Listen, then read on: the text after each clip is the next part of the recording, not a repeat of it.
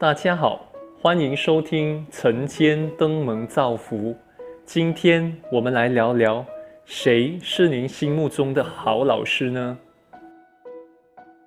今天当我一踏进办公室，就遇见 Wendy 老师带着蛋糕送来暖暖的祝福。虽然我们相聚时间不长，但在聊天中听到他很感怀上次的台湾幼教见学之旅。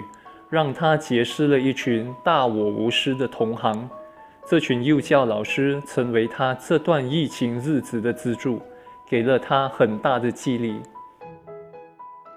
这一刻也让我想起了我的老师，有些老师还在，有些老了，有些已经作古，但却依旧紧贴在我的心中。我从老师那里传习到唐朝教育家韩愈所言：“古之学者必有师，师者，传道授业与解惑也。”这一句话一直在我人生路上发出鸣声，成为我的指路灯。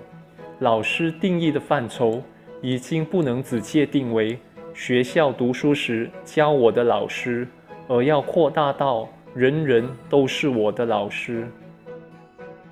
正如我的同仁在下午开会时跟我建议，他想把自己奖励金的大部分用来添购更好的设备，因为奖励金用在自己的身上，只有自己受惠。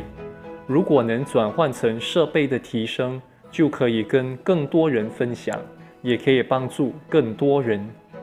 他觉得“二会双”字更贴近他的心意，我心里真的是满满的感动。能够把所学的化为大我的付出，真是难得。这些不期而遇的缘分，我的同仁部署，周围环境的各种变化，都是教学相长，不言而喻。这一波世纪疫情是划时代的产物。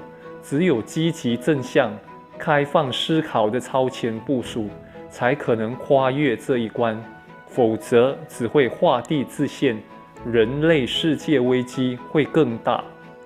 未来 M 型社会很难避免进一步的分割与加深，为师者一定要传道授业与解惑也。